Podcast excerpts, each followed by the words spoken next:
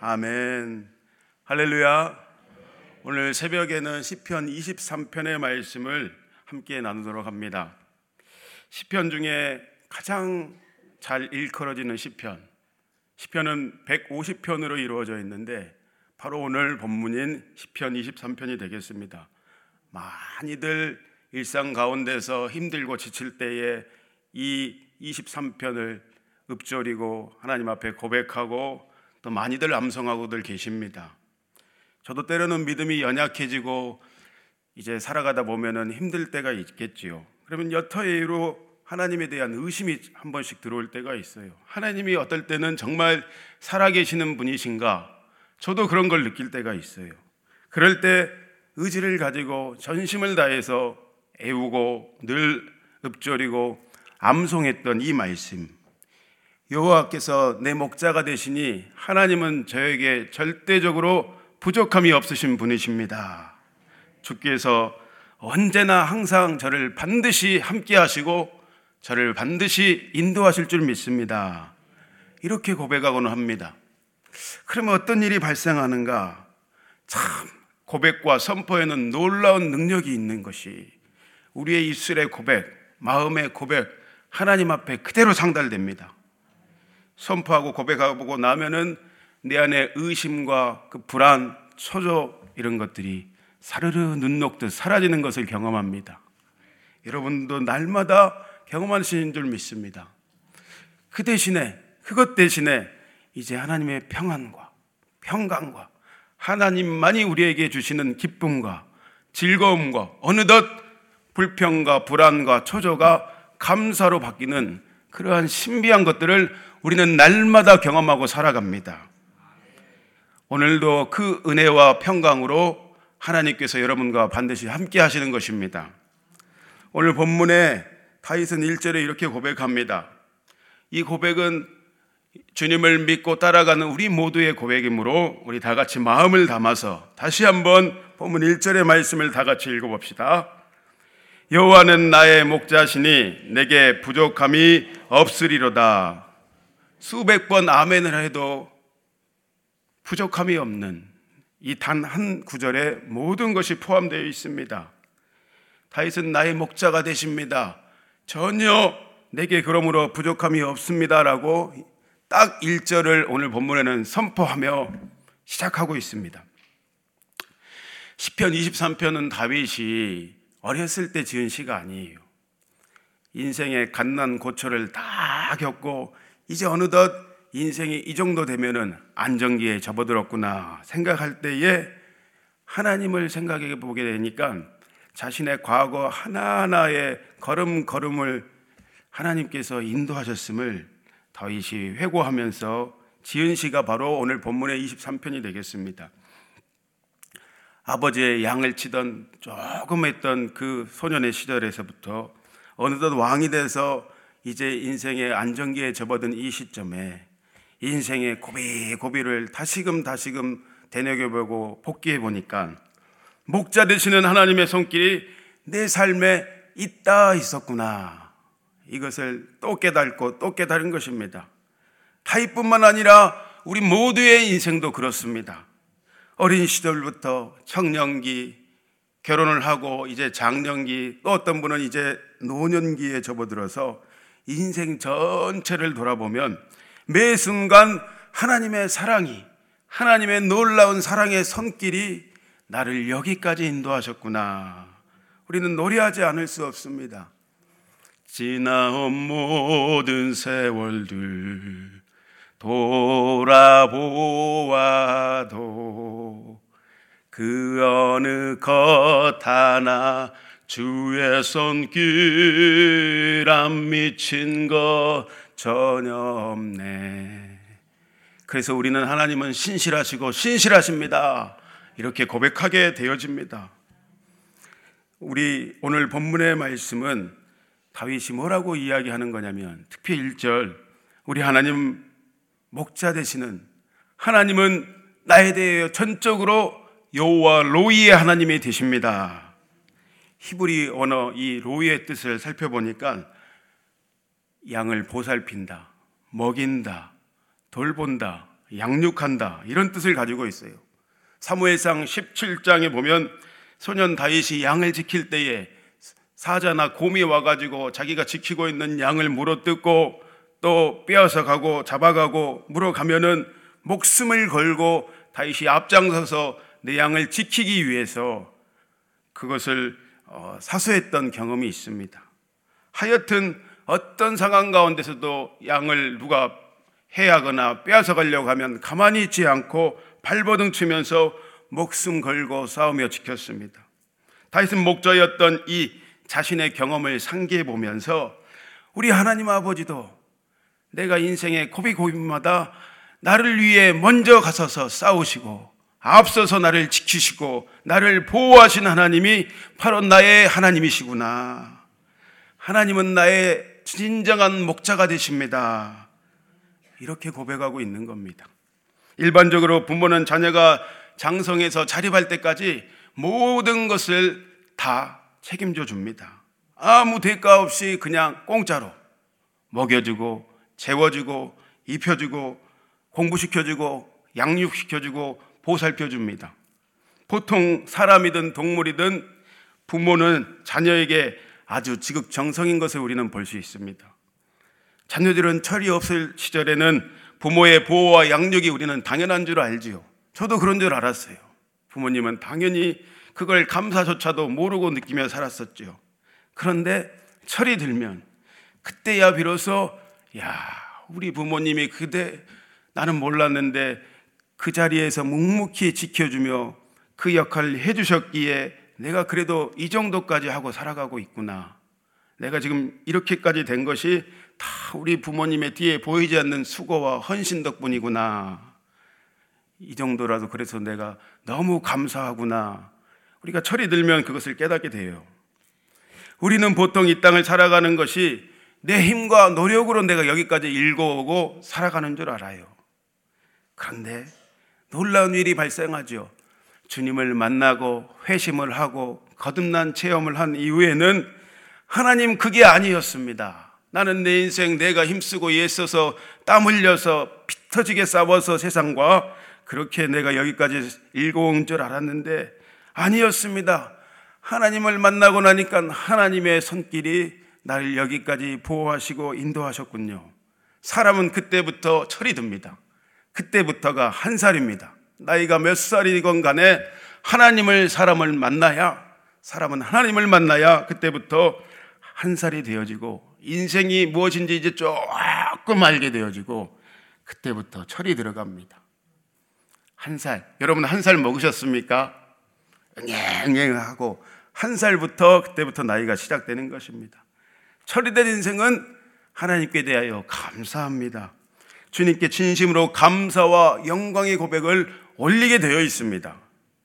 여호와 로이의 우리 하나님은 어제나 오늘이나 이렇게 우리에게 대하여 다윗이 고백했듯이 부족함이 1도 없는 요즘 표현으로 1도 없는 전혀 없는 그런 좋으신 하나님 되십니다.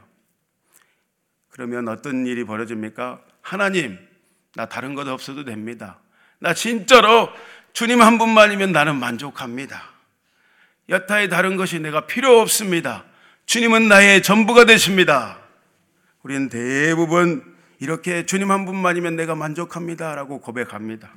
그러, 더 이상 제가 이 세상에서 바랄 게 없어요, 하나님. 이렇게 고백하면서도 일상을 살아가다 보면 실상은 어떻습니까? 하나님 나 이것도 필요한다니까요. 아, 도대체 왜 안 주시는 거예요? 하나님이 이거 하나님 나 돈 필요해요. 돈, 돈, 돈, 돈, 돈 주세요. 하다 보면은 돈이 필요한 것도 구해야 되지만 어느덧 돈이 필요한 그것 자체가 우리의 하나님 되어 가지고 하나님 자체는 구하지 않고 돈과 우리의 필요한 모든 것들만 구하며 살아가는 우리의 연약한 모습을 보게 되어져요. 우선순위를 현실 가운데는 완전히 뒤바꿔 버리고 살아가면 거기에 만족함이 있습니다. 주님이 전부입니다. 그것은 온데간데 없어지는 하나님 입장에서는 놀라운 일이 희한한 일이 벌어지는 것입니다. 하나님은 뭐라 하셨습니까? 마태복음 6장에 하나님 나라와 의를 먼저 너희가 구하면 내가 모든 것 더해 줄게. 책임져 줄게. 저 들의 공중의 새 형제들의 백합화를 보라. 내가 너희를 그들보다 더 존귀하게 여기니 먹여주고 내가 너희의 인생을 책임져 주고 뿐만 아니라 내가 너희를 통해서 영광을 받을 것이다. 주님이 이렇게 말씀하셨습니다. 그런데 이 놀라운 고백은 어떻게 이루어지는 것입니까? 우선순위를 분명히 하고 역시 하나님과의 친밀한 교제 가운데 우리가 거할 때만이 주님은 계속해서 먼저 말씀하시는 거예요. 알았다. 그거 알았다. 자녀가 부모에게 엄마 나 이거 필요하니까 이거 사주세요. 알았어, 알았어. 그런데 엄마 말은 지지리도 듣지도 않으면서 엄마하고는 늘 대화도 않으면서 맨날 뭐만 사주라고 요구만 하면은 엄마가 짜 이놈의 계집이야. 이놈의 가시나야. 이렇게 이야기하는 거죠. 하나님도 마찬가지예요. 자연스럽게 하나님과의 이 친밀함을 우리가 유지하고 일상에서만 타, 살아가게만 된다면 내 안에서 하나님의 함께 하심, 또 하나님이 필요하시는 공급하시는 것들을 그리고 나는 모든 것 부족함이 없습니다. 이 고백을 자연스럽게 우리 안에 터져 나오게 하시는 것입니다. 이렇게 여호와 로이라는 또 다른 단어의 의미는 사귀다, 교제하다, 하나님과 친밀하다 이런 뜻을 가지고 있어요. 여러분 오늘 이 시점에 하나님과 친하게 살아가고 계십니까? 하나님과 친하십니까? 다윗이 하나님은 내게 대하여 부족함이 없습니다. 라는 이 고백은 훈련된 고백이었어요. 훈련된 고백. 어려서부터 양을 칠 때 그가 어디에 있든지 무엇을 하든지 하나님과의 친밀함 가운데 사람도 한 명도 없는 그 목장에서 그 광야에서 그 들판에서 늘 하나님과 다윗은 대화를 나눴었던 것이에요. 그것 때문에 오늘 다윗은 뭐가 되었는가?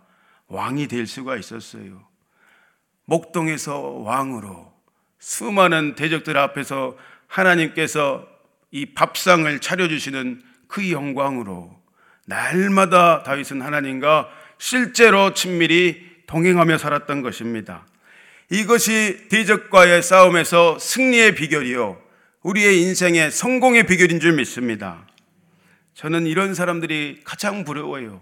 세상에 알려지고 돈이 많은 사람은 절대 죄송하지만 부럽지 않은데 어느덧 보면은 쭉 살펴보면 야, 저 성도님은 진짜 하나님과 친한 것 같구나. 굉장히 부러울 때가 있어요. 나도 저런 시절이 있었는데 그리고 굉장한 도전을 받습니다. 그분한테는 말은 않지만 굉장히 도전을 받아요. 우리는 하나님과 친해지면 친해질수록 완전히 이 세상을 살아갈 때에 영적인 또 다른 차원에서 우리는 살아가게 되는 것입니다. 1절의 고백이 오늘 저와 여러분의 삶의 현실이 되면 이제 2절부터 6절까지의 고백은 다윗의 고백은 자연적으로 순체적으로 하나님이 함께 하심으로 이루어지는 것입니다. 저기 강원도의 대관령에 정말 시냇물이 흐르고 넓은 초장에 이 양들이 뛰어노는 이 목가적인 그러한 의미 2절에 보면은 푸른 초장과 실만한 물가 이렇게 표현되어 있죠. 그런 것이 그려지는 2절의 어, 말씀이 있어요. 이렇게 우리가 이 하나님과 굉장히 거기 보면은 물 소리가 나고 우리가 그런 데 가면은 마음의 평안함을 좀 느끼는 것 같잖아요. 뭔지 모르지만 좋잖아요. 만약에 우리가 그렇게 하나님과 친밀함을 누리면서 이 땅을 살아가기 시작한다면 오늘 내 상황이 조금 안 좋더라도 참 어려움에 계속해서 고비고비의 연속의 시간을 우리가 가지고 살아간다 할지라도 답답하여도 우리는 쌓이지 아니하고 우겨쌈을 당하여도 우리는 쌓이지 아니하고 하늘의 평강 날마다 푸른 초장 실만한 물가 가운데 우리는 살아갈 수 있다 주님은 말씀하십니다. 아니 넘어진 그 순간 고난을 당한 그곳에서 우리는 하나님을 노래하게 될 것입니다. 찬양하게 되는 것입니다. 그리고 하나님을 증언하는 증인의 삶을 우리는 살아가게 되어집니다. 우리가 앞이 보이지 않는 광야의 인생길 가운데 사망의 음침한 골짜기를 걸어갈 때에도 오직 단 한 분, 주님만 의지하고 오직 단 한 분, 주님만 실제적으로 우리가 붙들고 살아가게 되어진다면 나와 함께 하시는 하나님 어떤 상황에서도 약속을 저버리지 아니하시고 내가 너와 고, 너를 고아처럼 버려두지 아니하고 세상 끝날까지 내가 너와 함께 할 것이다 딸아 아들아 약속했던 임마누엘의 하나님을 우리가 고백해 하시는 신실하신 하나님을 더욱 의지하시기를 축복합니다. 제가 최근에 좀 척추를 다치고 나서 반성을 많이 했습니다.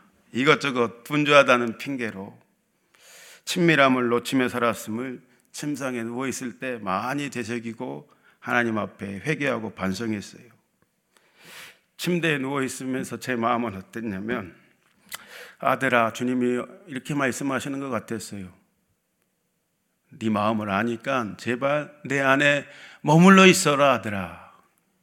그것이 먼저다. 알았으니까 그만하고 그것이 먼저니까 그것을 다시 해보겠으면 좋겠다. 20대 중반에 제가 완전히 병들고 완전히 그러기 상태에서 힘들었을 때 하나님을 뜨겁게 만남으로 인해서 제가 이런 고백을 했었죠. 하나님, 저는 주님 한 분만이면 진짜 만족합니다. 심지어는 저 결혼 안 해도 됩니다, 하나님. 나는 하나님을 신랑 삼고 살아갈랍니다. 이렇게 고백했던 저였어요. 저희 아내가 들으면 굉장히 섭섭해 하겠죠.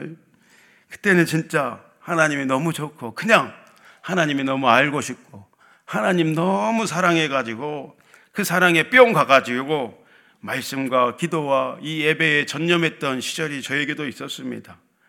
이제 아프면서 다시 그 시절을 저도, 저도 회상하게 되었지요.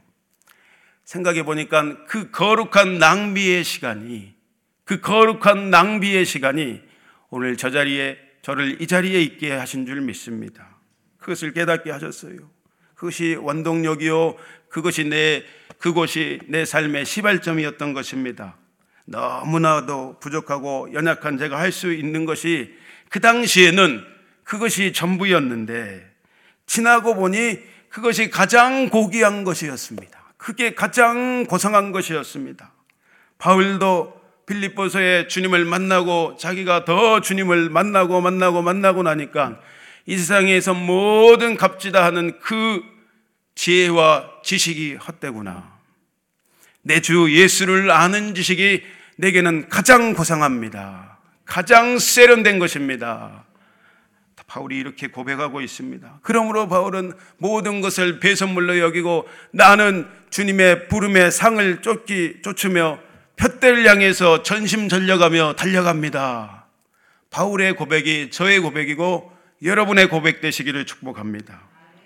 뒤에 있는 이 오늘 우리가 부활절을 기념하면서 휘장을 열어놓은 이 장식을 했잖아요. 이 휘장처럼 선한 목자 되시는 주님께서는 여러분과 저를 위해서 완전히 목숨을 버리심으로 하나님과의 이 막혔던 담을 이 휘장을 완전히 십자가에 달리심으로 이미 찢으셨습니다. 그러므로 하나님과의 관계가 우리가 완전히 열렸지요. 어느 누구나 그가 누구라 할지라도 원하기만 한다면 선하기만 한다면 우리는 하나님의 임재가 가득한 지성소로 지성소로 오늘도 이곳에서 나아가게 되어집니다. 하나님 앞에 나아가면 나아갈수록 우리의 소원에 우리의 심령에 우리의 삶에 만족감을 누리게 되어집니다. 특별히 새벽을 깨우는 여러분들은 더욱더 하나님께 대하여 열심히 특심인 여러분들인 줄 믿습니다. 오늘도 바로 이곳에서 하나님을 뜨겁게 만나고 돌아가시기를 주의 이름으로 축복합니다. 우리가 지성소의 임재를 경험하지 못한다면 다른 말로 목자 되시는 주님만으로 만족함을 누리지 못한다면 우리는 푸른 치장, 푸른 초장, 실만한 물가로 인도하십니다. 날마다 입술로 고백한다 할지라도 그것을 날마다 외쳐도 현실 속에서는 절대적으로 하나님의 안니하심과 인도하심을 누릴 수가 없습니다. 지팡이와 막대기로 오늘 본문에는 우리를 인도하시고 아니하신다 했는데 그 하나님을 만나지 못하게 되어집니다. 목자가 양들을 실만한 물가로 인도할 때는 먼저 저기 물에 깊이 지팡이는 긴 지팡이를 말하고 있는데 긴 지팡이로 물이 깊이가 얼마나 되나 혹시 우리 양들 거기에서 빠지는 것은 아닌가 먼저 체크를 합니다. 또 한 손에는 막대기, 막대기를 가지고 이제 사자나 곰이나 동물들이 양을 물어서 해치지는 않을까 항상 들고 그것으로 그들을 대적하는 그러한 일을 목자는 하고 있습니다. 우리가 주님께 나아가면 나아갈수록 우리를 싸우시, 우리를 위해 싸우시고 먼저 앞서가서 행하시고 우리를 넓은 품 안에 사랑의 날개 그늘 아래로 안위하시는 하나님을 만나게 될 것입니다. 누가복음 15장에 보면은 잃어버린 양 한 마리를 찾기 위해서 아흔 아홉 마리의 양은 틀에다 두고 잃어버린 한 마리 양 그를 찾기 위해서 돌아다니셔 애타게 부르시는 예수님의 그 비유가 나와 있습니다. 주님께서 지팡이와 막대기를 들고 애타게 찾으시는 그 영혼이 바로 저와 여러분이었습니다. 오늘도 또한 그 마음을 소유한 자, 저와 여러분을 통해서 잃어버린 한 마리의 양을 주님은 예타게 부르시고 또 그를 얻기를 원하시는 줄 믿습니다. 그런 자들에게 하나님의 평강과 안위하심이 더욱 함께 하시는 것입니다. 본문의 3절의 말씀을 우리 다 같이 읽어봅시다. 시작. 내 영혼을 소생시키시고 자기 이름을 위하여 의의 길로 인도하시는도다. 오늘도 목자 되시는 아버지 하나님은 이 새벽에도 우리의 마음의 공허함, 우리의 마음의 서원, 우리의 마음의 상처와 아픔들, 이것들을, 이 목마름들을 아시고 우리의 영혼을 주님께서 여러분이 주님을 찾고 구할 때 완전히 소생시켜 주십니다. 아침마다 새롭고 늘 새로운 은혜가 오늘도 우리를 붙들고 가십니다. 오늘도 우리를 살게 하십니다. 오늘도 이 말씀과 생명의 이 생수로 여러분들을 충만케 하실 것입니다. 상처 입은 우리의 영혼은 이렇게 반드시 하나님을 만날 때, 예수님을 부를 때 완전한 소생을 경험하게 되어집니다. 그것을 넘어서 오늘 예수님을 만나면 하나님을 더 깊이 만나면 부활의 이 생명이 저와 여러분 안에 역동하게 되어집니다. 인생은 누구라도 예수님을 만나면 더러웠던 심령이 그 보혈의 십자가의 보혈의 능력과 그 생명력으로 인해서 깨끗하게 되어집니다. 그래서 찬송에는 눈보다도 더 희게 깨끗하게 하셨다. 이미 주님이 여러분을 깨끗하게 하셨습니다. 그러면 하늘의 자유와 기쁨이 우리 안에는 차고 넘치게 되어집니다. 거룩하면 하나님을 만나고 대면하면 거룩하신 분을 우리가 만남으로 하나님이 거룩하니 우리도 그 거룩을 덧입게 되어지죠. 공중의 권세 잡은 자를 따라 살았던 우리는 어떤 자였습니까? 본질상 진노의 자녀였던 우리가 예수님을 만나고 하나님을 이렇게 경험하면 경험할수록 그 사랑이 나를 살리셨고 이제 그 사랑을 위하여 내가 살아가게 되어집니다. 우리는 오늘도 찬송합니다. 주님께서 사망을 이기고 승리하셨으면 우리도 이미 그 십자가의 승리로 승리하는 인생입니다. 그때부터 우리는 상처 입은 치유자로 하나님의 거룩한 이름을 위해서 살아가는 존재로 우리의 전 존재를 드리게 되어지죠. 여러분, 이렇게 여러분 오늘도 하나님을 위해 살고 계십니까? 무엇을 위해 살아가고 계십니까?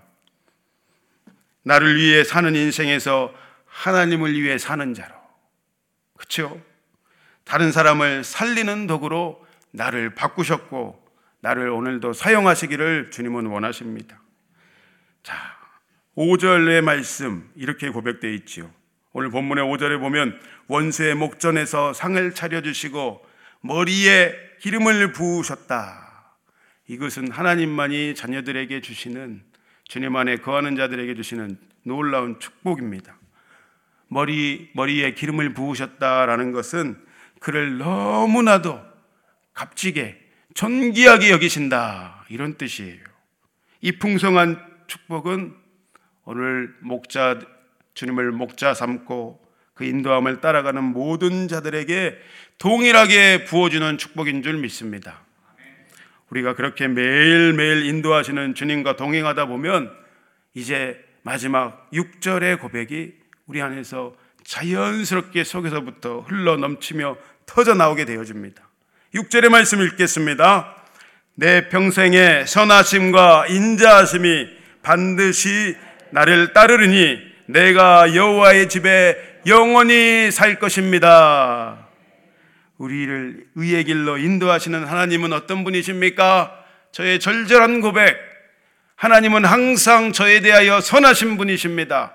어떤 상황과 내가 고난 가운데 있을지라도 하나님은 저에 대하여 항상 선하십니다. 하나님은 우리를 환란 가운데서 구원하시고 모든 죄를 용서하시는 하나님은 그렇게 저에 대하여 인자하신 하나님이십니다. 이렇게 하나님의 놀라운 은혜를 덮는 우리는 다이처럼 오늘도 절대적으로 하나님 한 분만을 신뢰하면서 오늘도 여호와의 집에 영원히 제가 살아가기를 소원하고 간구합니다. 이렇게 소망하시는 하루 되시기를 주의 이름으로 축복합니다. 여호와는 나의 우리의 목자시니 우리가 절대적으로 부족함이 없습니다. 기도하겠습니다. 다 같이 기도할 때에 하나님 주님을 신뢰합니다. 주님만을 오늘도 따라갑니다. 주님만을 의지합니다. 주만 위에 살아가겠습니다. 라는 소원의 기도의 제목을 주여 한번 외치고 기도합시다. 주여 주님 오늘도 우리의 많은 기도 제목이 있지만 목자 되신 주님 앞에 오늘도 고백하는 것은 주님을 사랑합니다. 주께서 우리가 주님을 사랑한 줄 주님께서 아십니다. 주님만을 의지합니다. 주님만을 신뢰합니다.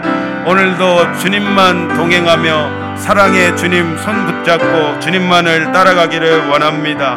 주만 위에 살겠습니다. 구름의 소망을 쫓아서 하나님 부르신 그것을 쫓아서 아버지 하나님 우리의 마음과 감정과 의지를 주님 앞에 드리며 주만 위에 살아가기를 원하오니 하나님 내가 깨어있게 하시고 하나님 주님 원하시는 기뻐하시는 삶을 증인의 삶을 살 수 있도록 성령님 함께하여 주시고 충만케 하여 주옵소서 오늘도 우리의 머리에 기름을 충만하게 부어 주시고 하나님의 말씀과 그 뜻을 쫓아 살아가면 데 있어서 부족하지 않도록 하나님 좋은 것들로 만족해 하시사 우리의 인생의 오른 것 같은 청춘의 삶을 살아갈 수 있도록 성령님 충만케 하여 주옵소서. 하나님 감사합니다. 우리를 인도하시는 하나님은 우리에게 좋은 목자 되심으로 인하여 우리에게 절대적으로 만족함이 없음을 고백하고 고백하오니 우리의 삶을 통해서 영광 받아 주옵소서 감사하며 예수님의 이름으로 기도합니다. 주여, 주여, 주여. 아버지 하나님 그 사랑에 한량 없어서 예탁에 주여, 주여 예치는 심령마다. 그가 어디에 있든지 무엇을 하든지 주님의 사랑과 평강으로 안위하여 주시고 아버지 하나님 다윗의 아버지는 20편 23편의 인목가적인 노래와 하나님을 향한 전전한 고백이 하나님 나의 고백되어지도록 주님 충만한 은혜로 함께하여 주옵소서. 하나님께서 우리의 마음의 소원을 아시니 우리의 아버지 하나님 마음에 하나님의 소원을 부어주시고 아버지는 우리의 인생길을 아버지는 의의 길로 생명의 길로 푸른 초장 실만한 물가로 인도하시고 하나님과 동행하며 하나님과 친밀